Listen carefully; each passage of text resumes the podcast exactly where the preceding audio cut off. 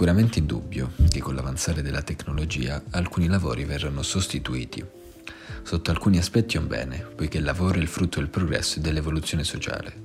Un altro campo è quello della digitalizzazione che agisce nella semplificazione e automatizzazione di vari impieghi, principalmente in campo aziendale.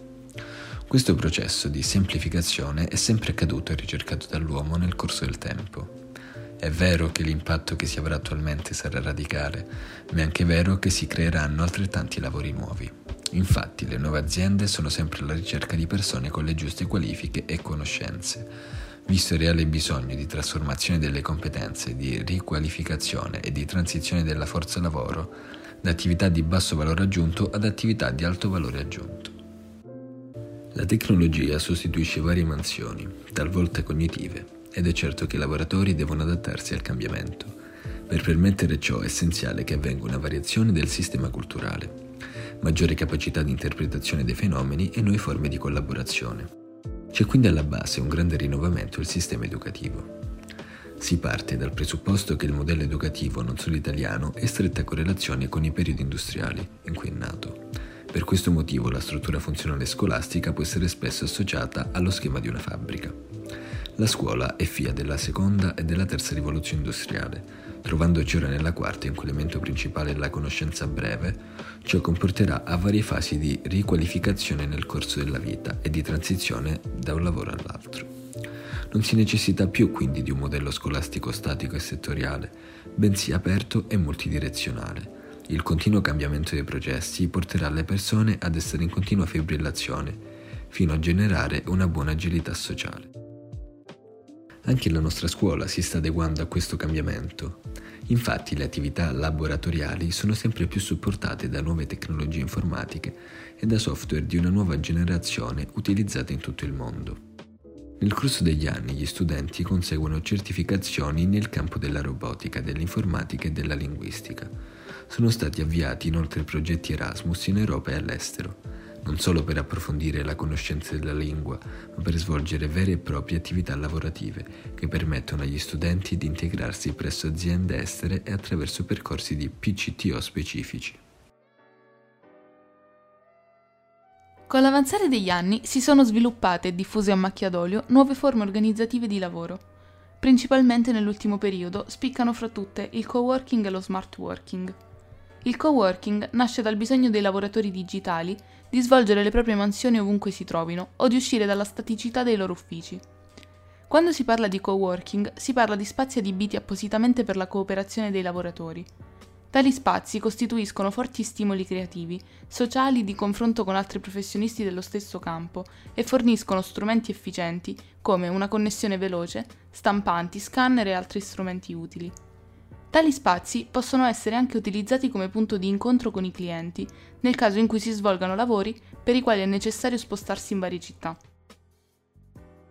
In forte contrapposizione con il coworking nasce lo smart working, particolarmente utilizzato in questo periodo storico di pandemia.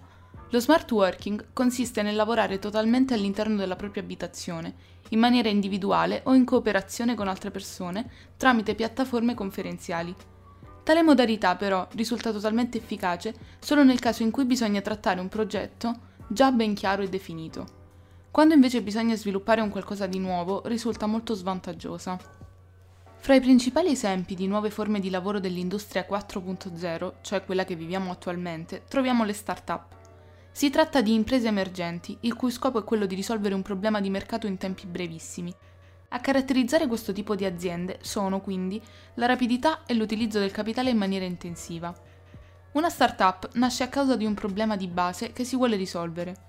Capire se questo bisogno riguarda altre persone tramite vari test e se la risposta risulta positiva si cerca un team, si fa molta analisi del campo per poi lanciare sul mercato. Alcuni esempi di startup italiane sono la Snapback, che ha rivoluzionato l'utilizzo dello smartphone, la Drexcode, la quale si è fiondata nel mondo della moda e del lusso, e la Be My Eye, che si occupa di fornire alle aziende clienti feedback in tempo reale.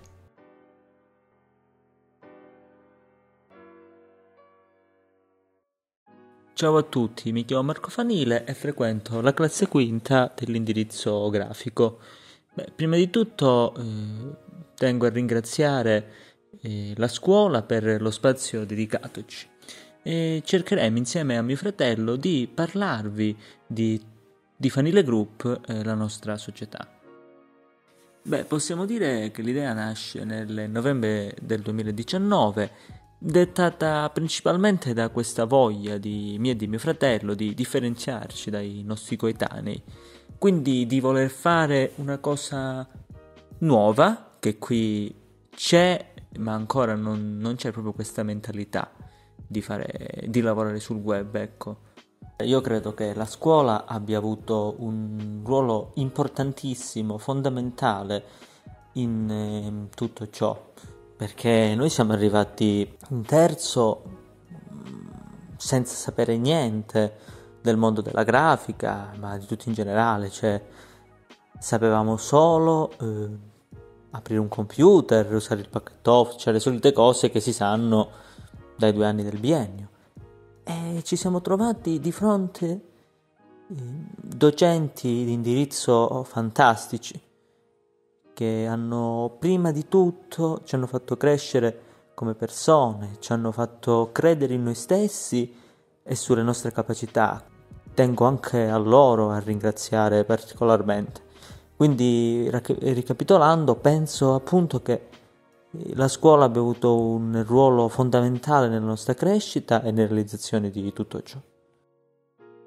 Mi chiamo Matteo Fanile e anch'io frequento il quinto H dell'indirizzo di grafica.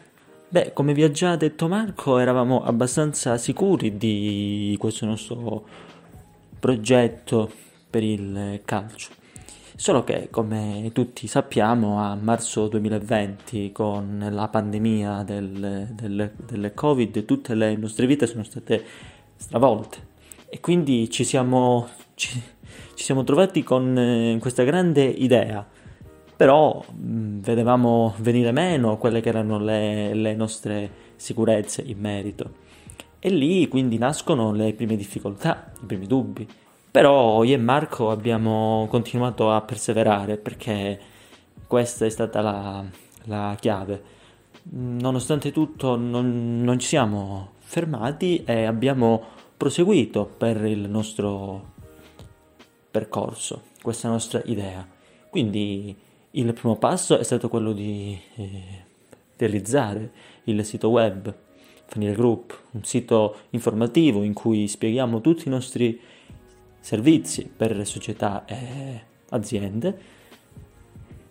E, ehm, e poi una volta compiuti eh, i 18 anni ci siamo interessati alla parte eh, burocratica che c'è dietro alla, alla, nascita di una società.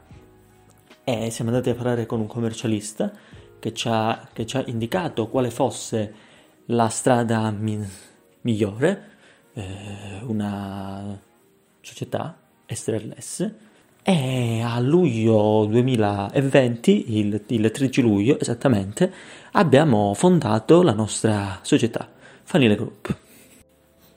Quindi abbiamo iniziato in prima battuta a contattare all'incirca 1500 squadre in tutta Italia, fra le, fra le diverse categorie, quindi fra eccellenza, promozione e e prima categoria. Abbiamo visto che all'inizio c'era un po' di, di scetticismo in merito, perché a parte i budget ridotti causa Covid, eh, le società ancora devono entrare nell'ottica di, di, di, quanto sia importante avere una pagina social ben gestita perché questo è il, è il, è il primo biglietto da visita ormai. Parliamoci chiaro, tutti noi ormai prima di frequentare un luogo, prima di andare in un determinato locale, che sia una pizzeria, un bar, un barbiere anche, andiamo a cercarlo sui, sui social. E l'immagine che ci dà è fondamentale. Quindi questa è la chiave secondo me di, di, di tutto e spero che si, che si arrivi a questa mentalità, a questo obiettivo. Obiettivi per il futuro? Beh, bella domanda. Diciamo che io e Marco siamo persone abbastanza ambiziose, quindi ovviamente abbiamo grandi idee per il, per il futuro da, da, portare a termine, ecco. Vorremmo percorrere entrambe le piste, sia quella lì eh, dell'istruzione e della formazione in generale, che quella lì dell'esperienza lavorativa con Family Group e comunque espanderci il più possibile. Questo ovviamente è doppiamente difficile perché eh, bisogna, bisogna portare a termine studi e lavoro, però a lungo andare è la scelta migliore, quella che, che garantisce più sbocchi lavorativi. Quindi indubbiamente sarà questa la, la nostra strada che ci impegneremo a, a percorrere al massimo.